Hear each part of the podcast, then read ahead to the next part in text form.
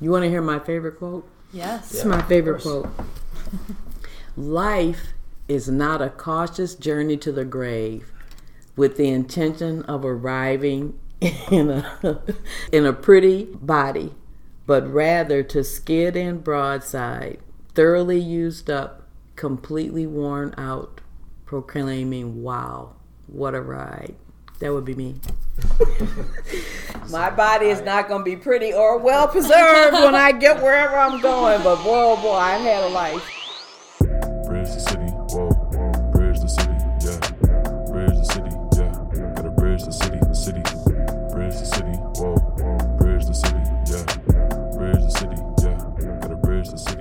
Welcome to Bridge the City, a podcast recorded in the complex and beautiful city of Milwaukee, Wisconsin. Our mission is to bridge together people, resources, and ideas that inspire Milwaukee to action. My name is Ashley Benson, and for the second episode in a row, I am co hosting with the Bridge the City boys, and what an honor it is. Yes, it is. Happy to have you again here, Ashley. My name is Sam Woods, and both Ashley and I had a conversation of a lifetime with a Milwaukee native, community activist, and businesswoman, Margaret Henningsen. Conversation of a lifetime is right. We were able to dive into all of her accomplishments from establishing UWM's Black Student Union in the 1960s to starting the first women run community bank in Wisconsin. It's truly an incredible conversation, and with Black History Month this year being overshadowed at the national level and at the local level, we want to recenter the conversation to the many accomplishments and lasting influence of one of Milwaukee's most impactful residents. So enjoy the episode.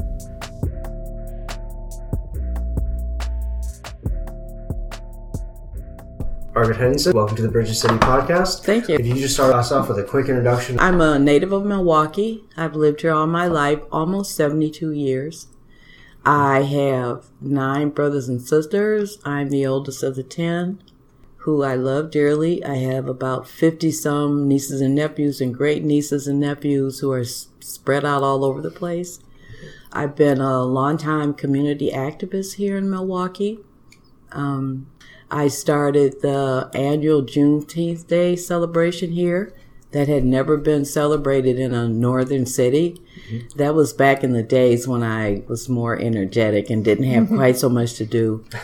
Um, I've been involved in, with a number of both for-profit and nonprofit organizations and agencies here as both a staff person and on the board. I was the founder of Legacy Bank here in Milwaukee that would focus on community lending. I'm glad you mentioned founding or, or starting the Milwaukee Juneteenth Day celebration. Can you walk me through you know, How all that came about? how all that came about, when it came about, Yes. and how it's evolved? Okay, so in my teenage years, every mm-hmm. year we jumped in the family car, my mom and mm-hmm. dad and my brothers and sisters, and traveled somewhere south. And on one of those visits, during a conversation with my great grandmother about why black people in the south weren't doing more to recognize that they were free from serf slavery et cetera et cetera she started telling me about this holiday black people celebrated called juneteenth. I was mm-hmm. 14 at the time Fast forward eight years later, and we're having a staff meeting at Northcott Neighborhood House, which is where I used to work, and talking about how to bring people back to Third Street. And it was right after the civil disturbance here, and people were afraid to come back to our community. And this conversation I had with my great grandmother sort of popped up in my head. And I said, well, why don't we have a Juneteenth Day celebration? And you could hear crickets. Nobody in the room knew what I was talking about. Wow. So I explained to people that uh, June 19th was the last day that the cavalry got to Galveston, Texas to tell slaves they were free. They had ridden all across the South and the West to let slaves know that the Emancipation Proclamation had been signed and that they were free. Mm-hmm. So in many southern states, Texas, areas around there, June 19th then became Juneteenth mm-hmm. and they have huge celebrations. So I started talking to people about having a Juneteenth Day celebration here in Milwaukee. So it turned into just this fabulous event. And over the years, it has just grown to where it is now. So it's continued to be on the same street, but it mm-hmm. went from two blocks to almost a mile. And then over the years, we added things. One year, we brought the original Emancipation Proclamation here. Oh, that was How did you- amazing. how did you get oh, that that took up? a lot Yeah. of that took a lot of work. We had to, you know, call in all of our favors. They flew it here on an airplane in its own seat Whoa. with a guard, and we had to protect it when it got here. And so we had our first Juneteenth Day Freedom Ball around bringing the Emancipation Proclamation here. What I loved was the look on people's face as they stood there and looked at this document. Mm-hmm. It signifies so many things. It signifies how far we had come, but how much further we had to go. Just visualize this over a hundred thousand people on this street, on King Drive. Probably a hundred booths selling mm-hmm. food, mm-hmm. jewelry, clothing, educational items. You name it, you can find it at Juneteenth Day. But the best part about it is just the camaraderie, the laughing, the singing, the dancing, the outfits. Oh my goodness, the outfits. You know, Yeah, you've definitely convinced me. Not only do I want the snow to be gone, but now I'm really excited have for the two. summer. Legacy Bank. Take me through how it was how it was started, the idea behind it, um, and how was its like its goals and its operations different from say I don't know, like Bank of America or you know what I mean. Like, you know, I, like, I know um, what you mean. like. Okay, so so the first I would say that legacy was similar to the big banks in that we were in the business of making money so we could lend money Yeah. and bringing money, capital, resources to certain areas of our community that had been primarily ignored by larger banks. There were larger banks that were good partners in our community, but there were a lot of them that weren't. And that's what drove me to this decision is it actually was because of a conversation I had with someone who had just been turned down by a bank and somebody had told her to come talk to me. She was a principal of a high school here, mm-hmm. impeccable credit, but she had like two little collections on her credit report and she had been turned down and she was like, "What?" And she had gone to the same lender her white peer had gone to who had just gotten out of a bankruptcy and got approved for a mortgage and she was trying to figure out what's going on. Her friend said you should go talk to Margaret. So honestly, on my birthday, I was sitting at my desk and I said, I'm going to start my own bank. And then I started looking around for somebody who might be interested in doing this with me. And the first person I talked to was a woman named Cecilia Gore, who to this oh. day will tell people, I thought Margaret was crazy. And the reason I started with her is because I trusted her. After a couple of meetings with the state where they tried to discourage us, the Department of Financial Institutions, who at that time had no women as banking regulators, we changed that. We also had to raise $5 million, so they required that we raise the maximum amount of capital that a de novo bank starting in Wisconsin had to raise. And I know they thought they'd never see us again. And we raised seven and a half million dollars. Three black women in their fifties. Dolores Sims, Shirley Lanier, and me. And it was a struggle, and people would start running when they saw us coming because, you know, they knew we were trying to get this money. The minimum investment was $25,000, and we got a lot of people from our community who had never been asked to invest to become investors in Legacy Bank. It was pretty exciting. The difference between Legacy and some of the bigger banks is because we were considered a community bank, we were able to apply for a designation called a CDFI, a Community Development Financial Institution. That opened up a lot of doors for us to be able to apply for grants and other types of programs that were out there. And one of them was New Markets Tax Credits, which was this new program the Treasury developed that said investors could buy the tax credits, they could take a tax break over a certain number of years, and the tax credits translated into dollars. We partnered with a group called Waveland Ventures and WHEDA. So the Treasury Department had never seen a partnership with a community bank, a state organization, and a private entity, and they loved it. So the three of us formed this group to receive the tax credits and then disperse the tax credits. Tax credits translated into dollars, and that helped a lot of these groups and, and businesses and organizations around the state who never would have been able to do this mm-hmm. to take the money from the tax credits and make that development happen. And we didn't know we were the first women in the history of the state to charter a commercial bank. We were only the second group of women in the United States to charter a commercial bank. There were some women in New York who had done it, but unfortunately they did not survive. We spent a lot of time making sure that our customers were prepared to be successful.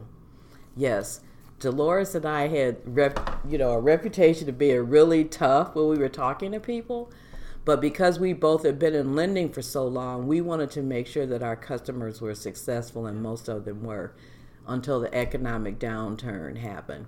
So we had, you know, we did Ponderosa on King Drive, we did um, Palermo's, we did hotels, we did restaurants, we did clubs, we did churches, you name it, and Legacy Bank had their finger in it somehow or other, either with our tax credits or with our CDFI status or just with our own money that we raised to be able to do uh, lending. We took uh, some of the fees from our new, max, new markets tax credits and we started a foundation which is still in existence. The Legacy Foundation is still here.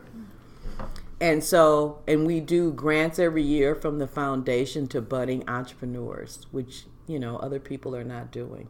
It changed the way Milwaukee looked and felt while we were here. And I think there are some lasting results from, from what Sure. the bank did. Yeah. I would love to talk about your time with the Women's Fund. I really want to talk about like the main goals of the Women's Fund and your time there, the leadership that you had, and what it continues to do today. I was on the board of the Women's Fund for many years.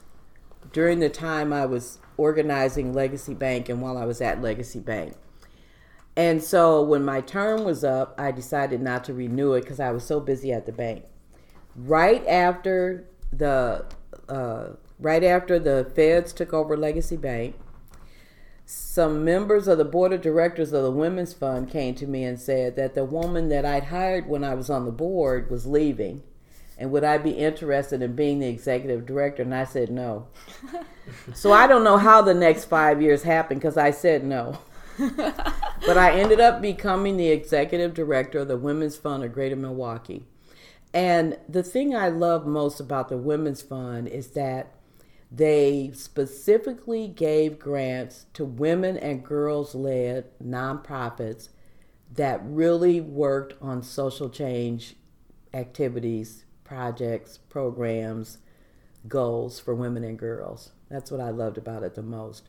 We were and still are a small organization, and our grants are somewhere in the range of ten to fifteen thousand dollars, although we've done more. But a small organization that's looking to do something social change oriented, that's like a gazillion dollars when they're looking to do something special and they need that grant. And I was a big proponent of a lot of these nonprofits partnering on activities. So instead of all of them just being out here in silos and doing the same thing, hey, you three agencies are doing the same thing. We'll give you a little bit more money, and that'll mm-hmm. give you the leverage you need to make something happen. A lot of partnerships got formed from that. Mm-hmm. So it was an effort that was really started by women who mm-hmm. said we need to show the power of women led philanthropy, and they set up these funds. We have the Her Scholarship Program where we give scholarships to women who are 35 or older going back to college. There's nobody that does that. There was no resource for women who wanted to go back to college. We've had about 90 women go through that program and graduate. That's awesome. We partner with several colleges and universities here. We did a significant grants to organizations that were working on human trafficking.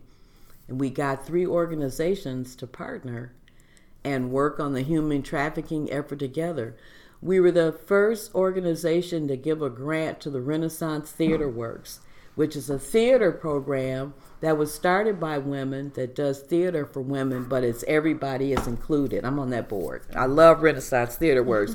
for example, right now they're doing a whole a play, Photograph 51, about the woman who actually busted open the whole DNA uh, idea, but she never got credit for it because the men she worked with stole the idea. That's that's going on now.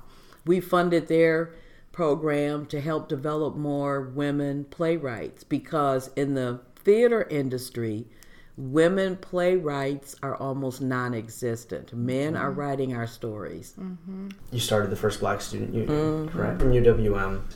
I'm interested in that story. You know, this is what 1967. Si- It was yeah. 66. 66. Any is there any pushback from the university? Oh yeah. What, did you get funding? From I the got university? expelled. I mean, I, again, I don't, I don't want to assume anything. So the black student unions were popping up all over the country in response to all the oppression black students felt being on white college campuses.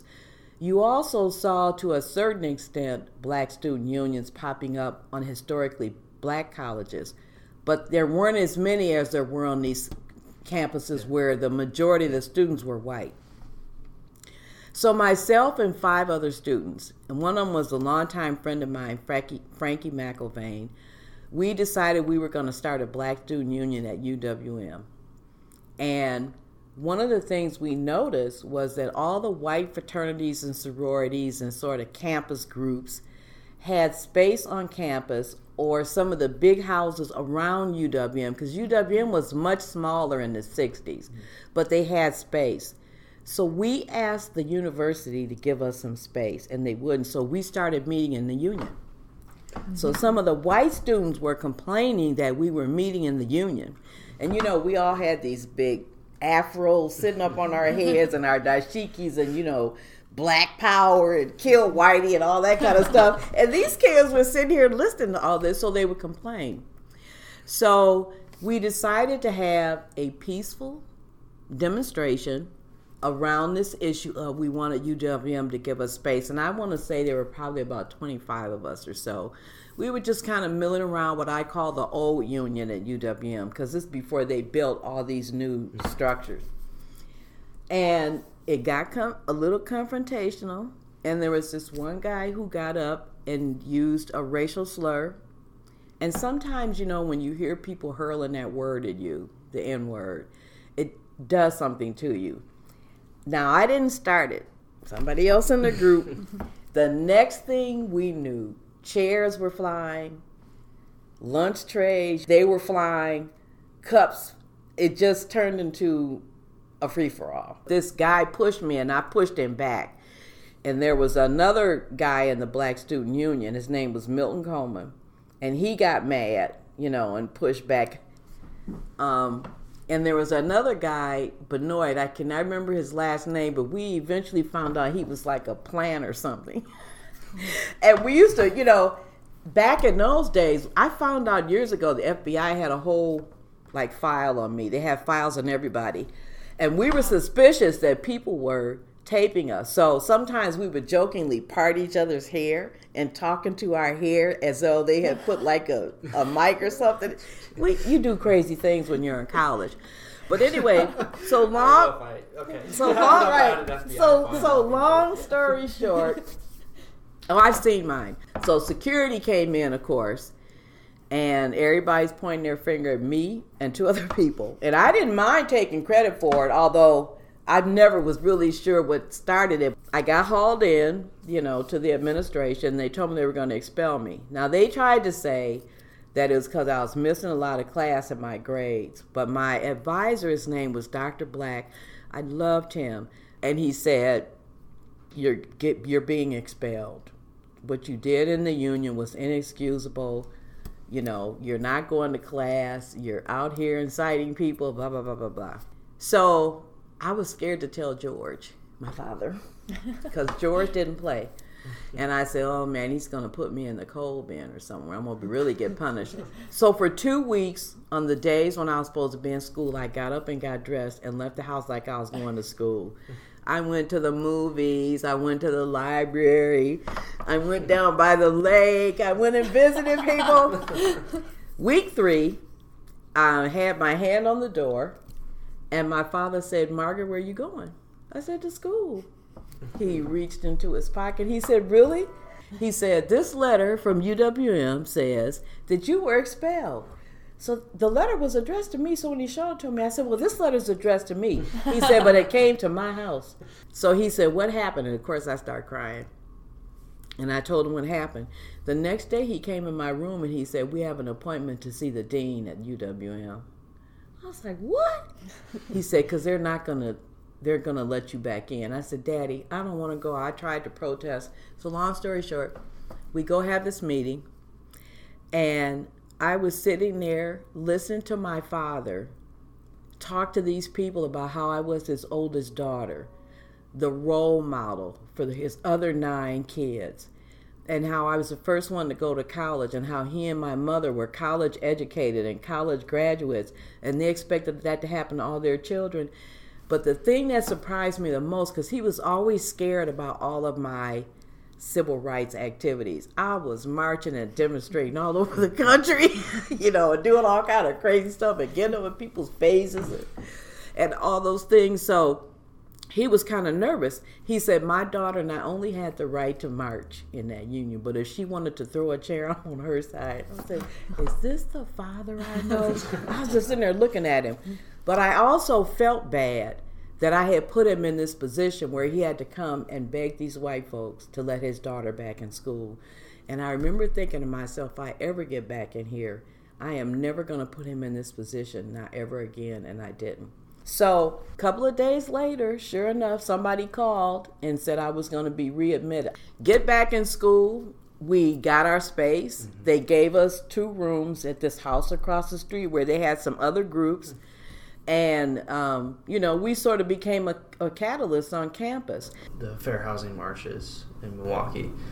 At least in milwaukee you had enough people kind of stay focused on mm-hmm. one issue amid a ton a of lot of that issues that yes. how did you stay focused on one issue for 200 days straight until something happened?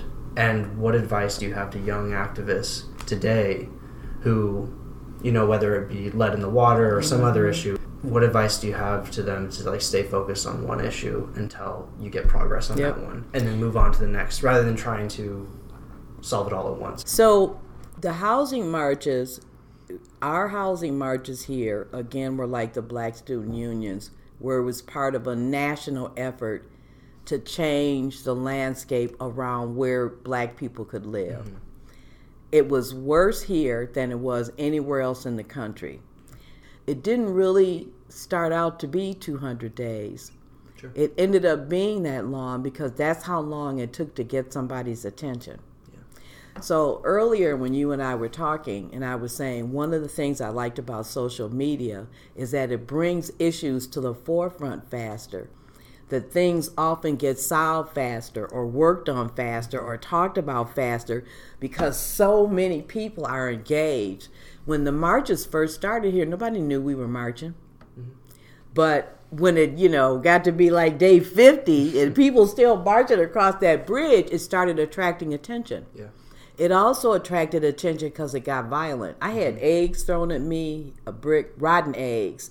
And I'm talking little kids were throwing these eggs five, six, seven, eight. One of the first stories I told for Ex Fabula when we were practicing and learning how to do this was about this little girl that ran out across the bridge with these two rotten eggs and threw them at me and said, Nigger, get off my bridge. She was eight, tops, you know, that kind of stuff. So there was a lot of stuff going on around that march and there were people working to pass the legislation, and it was the march that brought attention to it. So, my point is what I say to people today for activism is you know, you have to, like my mother used to say to me, you have to learn how to pick your battles. Mm-hmm. And you have to have some wins sometimes to make it worth it to keep you going. So maybe you pick one thing you know for sure, I'm going to be successful, but you pick another thing where you know you have to spend a lot of time. And what I would say today is that fighting for your rights, fighting against injustices. How you fight that stuff has not changed. You get out there and you make noise. You ever heard the phrase the squeaky wheel gets the grease? Mm-hmm. Okay, that's me. and the thousands of people like me who are saying this is wrong and we want it to change. And when I talk to student groups, I tell them the same thing. You want this campus to be different? Identify what the problem is and then don't stop till you get a change So so that's really what happened is it didn't start out being we're going to march for 200 days. It started out being we're going to march across this bridge and it just accelerated. It evolved into that amount of time because that's how long it took for recognition and understanding and change to happen. Um, so you've mentioned a few things that you definitely have the right to be proud of, and I'm like very impressed already. Could you tell us more about maybe something that you're the most proud of, or something you really want to highlight? This is probably going to shock. It won't shock people that know me. But the thing I'm the most proud of is being a mother. I have a daughter, and I always wanted to be a mother. I think it has something to do with being the oldest of 10 children and having so mm-hmm. many nieces and nephews. You've been practicing all uh, life. Right. And I, you know, but, but even when I was growing up, there were certain things I wanted to do. When I was in high school, my thing was to be Judy Suburbia. I was going to have 10 kids like my mother in a station wagon. and I was going to be the PTA president and all that kind of stuff. Right. And then, you know, I, that just didn't happen. And I actually got a late start. I was in my 30s when Maya was born, born, Maya Joy. And I was really happy when she got here. She is my pride and joy.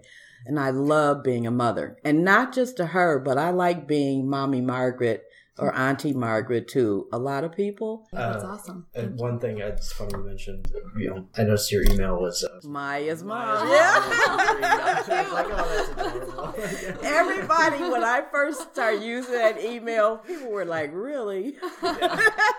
That's awesome that you have such pride in being Mm-hmm. Maya's mom and also all this other stuff you've done. I would love to hear more about what it was like navigating the world though of being like a mother Mm. and a strong leader in the community. Well, if you ask my daughter, she would probably say riding around in the back seat of the car while my mother was zooming all over the universe. but you know, I can say that uh, it's a it's a challenge of being a single parent because eventually I was a single parent and balancing my inner drive to make Milwaukee a better place for my brothers and sisters, my nieces and nephews, and my daughter. And so you have to balance that with don't forget this darling little girl over here that you're so happy to have. So how I learned how to balance it is she went everywhere with me. Just about everything I've ever done, she's been involved in it. And I'm really lucky to have her she's she's such a good kid you know she's never been for the most part we've had our you know like those teenage years every i mother, told my mother i I said how did that'd be suspicious. i know i told my mother i said how did you do this nine times Yeah. so yes but it is a very delicate balance and what i would say to people who are listening especially women is you you have to my father used to say to me all the time margaret if you're going to break the rules if you're going to swim upstream you have to be prepared to pay the consequences and so whenever i would tell him about something i was thinking about doing especially when i was getting ready to start the bank he said are you willing to pay the consequences and if the answer was yes i did it and um you know sometimes i'd be so sad because i would have missed something that maya was doing or maybe wasn't there for something that she needed. But overall, she turned out okay. I really want to know how you've seen Milwaukee transform. Do you to see the look on my face? I do, I do, and that's why I'm even more interested in Yeah. hearing your response. I'm gonna lean Okay, in. right. I'll try to do this in a short period of time because so much has happened here. So I've lived here all my life. So I've seen it all. When I was young, Milwaukee was um, very segregated. It's still very segregated. As a matter of fact, I feel like, you know, deja vu is occurring here because I just read in the paper a couple of weeks ago that we've gone back to being the most segregated city in the United mm-hmm. States. There was not a real strong black leadership base here that evolved over the years. There were a lot of people here who worked very hard to try to make Milwaukee a better city. One thing I would say is better now is we have more conversations, not enough, but more conversations around race here in Milwaukee because people recognize that that's an issue. People who wanted to work migrated here because manufacturing, the breweries was booming. If you wanted a job, Milwaukee was the place to come, whether you were coming from the north, south, east, or west. We had a significant and beautiful middle class here, black middle class, that just seemed to have faded into the sunset. Some of the decisions that were made by our, you know, city government were not the best decisions. One of the worst ones was when Interstate 43 just plowed through the middle of the black community. We had um, two parent, a lot of two parent households.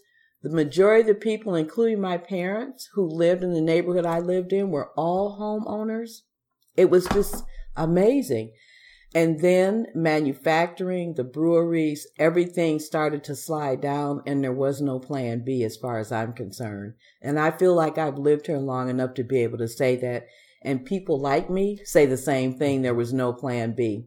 So I would have to say that when the economic opportunities started to fade, there wasn't anything put in place to try to make sure that we stayed whole as a city. And the people who were working on that, I felt like were working in a vacuum. And to a certain extent, they still are doing that. But I think all the different things I've done in Milwaukee, I've seen a lot of perspectives. I was a real estate agent. I saw how women and people of color got turned down and discriminated against by banks.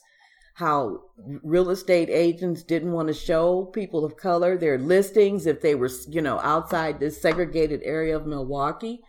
So while I feel like some of those things have gotten better because people have worked to make them get better, that we still have a whole lot of work to do. Yeah. And here in Milwaukee around making us the kind of beautiful cosmopolitan city we would like for people to see that we are. Yeah. So something you're talking about activism, getting involved, voter engagement, which we all love here at Bridge the City. But something Yes. we really also want to always leave our listeners is like action steps. Like what can you do if you've listened to this episode and really like now I'm I'm ready. I'm ready to go out. I'm ready mm-hmm. to get behind something. What would you say though, or what action steps would you have for someone who maybe hasn't done that? A lot of times when people say to me, well, what can I do? My first thing to them is, you ever talk to anybody in your family about their attitudes? Because that's really where all of this starts. The second thing, I'm going to go back to what I said earlier make sure you're prepared to pay the consequences. Because some of these things that need to be changed, you're going to lose family and friends. They're just not going to understand, you know, why are you doing this? And the third thing I would say is, I'm actually, you know, social media is the devil and the angel in disguise. But there's a lot of different things going on that you can find out about that you want to get engaged in. Um, it's just like some of these kids who organize around some of the candidates that run. You know, for the first time in our history, we've had a lot of candidates 25 and younger get elected to office. One of them's a mayor of some small city somewhere.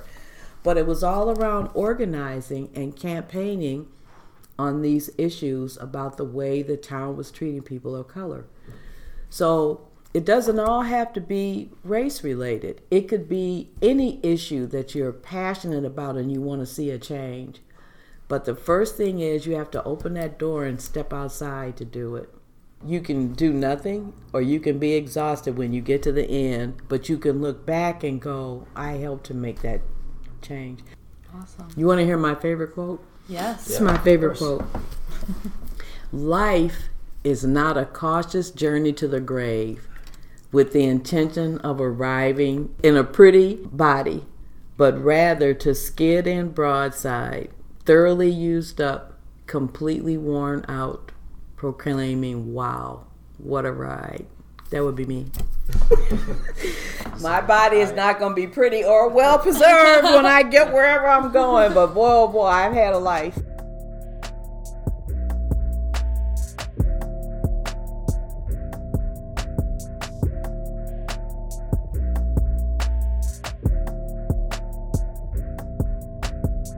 Wow, what an incredible conversation. You know, when you're having a regular day and you realize how beautiful life can be? Sitting with Margaret and hearing her words as she smiled, talking about the community and work she has been part of her whole life, I knew it was such an honor to be in that moment.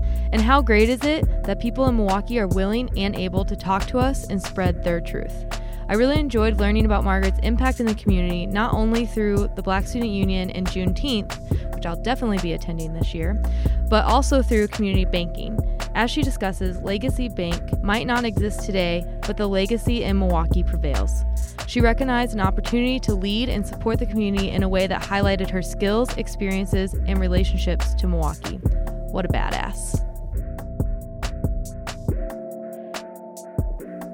One thing that stuck out to me in our conversation with Margaret was the number 200. For 200 days, Margaret and other Milwaukeeans committed to fair housing policy marched across the 16th Street Bridge, knowing the extreme and often violent animosity that awaited them on the other side.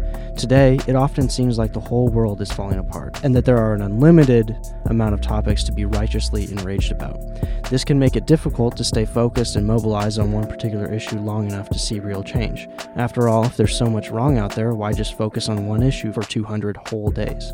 Yet Margaret is living proof of the power that affecting real change on just one issue can have. Even better, Margaret and a number of those that crossed the 16th Street Bridge or engage in other forms of activism during the 1960s in Milwaukee are still alive today and living right here in Milwaukee. So here's an action step. Find someone who was alive and civically engaged at that time and connect with them. Take them to coffee one Saturday morning and ask them how they managed to stay focused in a turbulent world, how they organized their neighbors around a common cause, or how they found their role in whatever movement or activity they were involved in. We are so blessed to have people like Margaret among us who have walked the talk. So let's connect with them while we still can and keep their efforts alive as we take on the challenges of today, one at a time.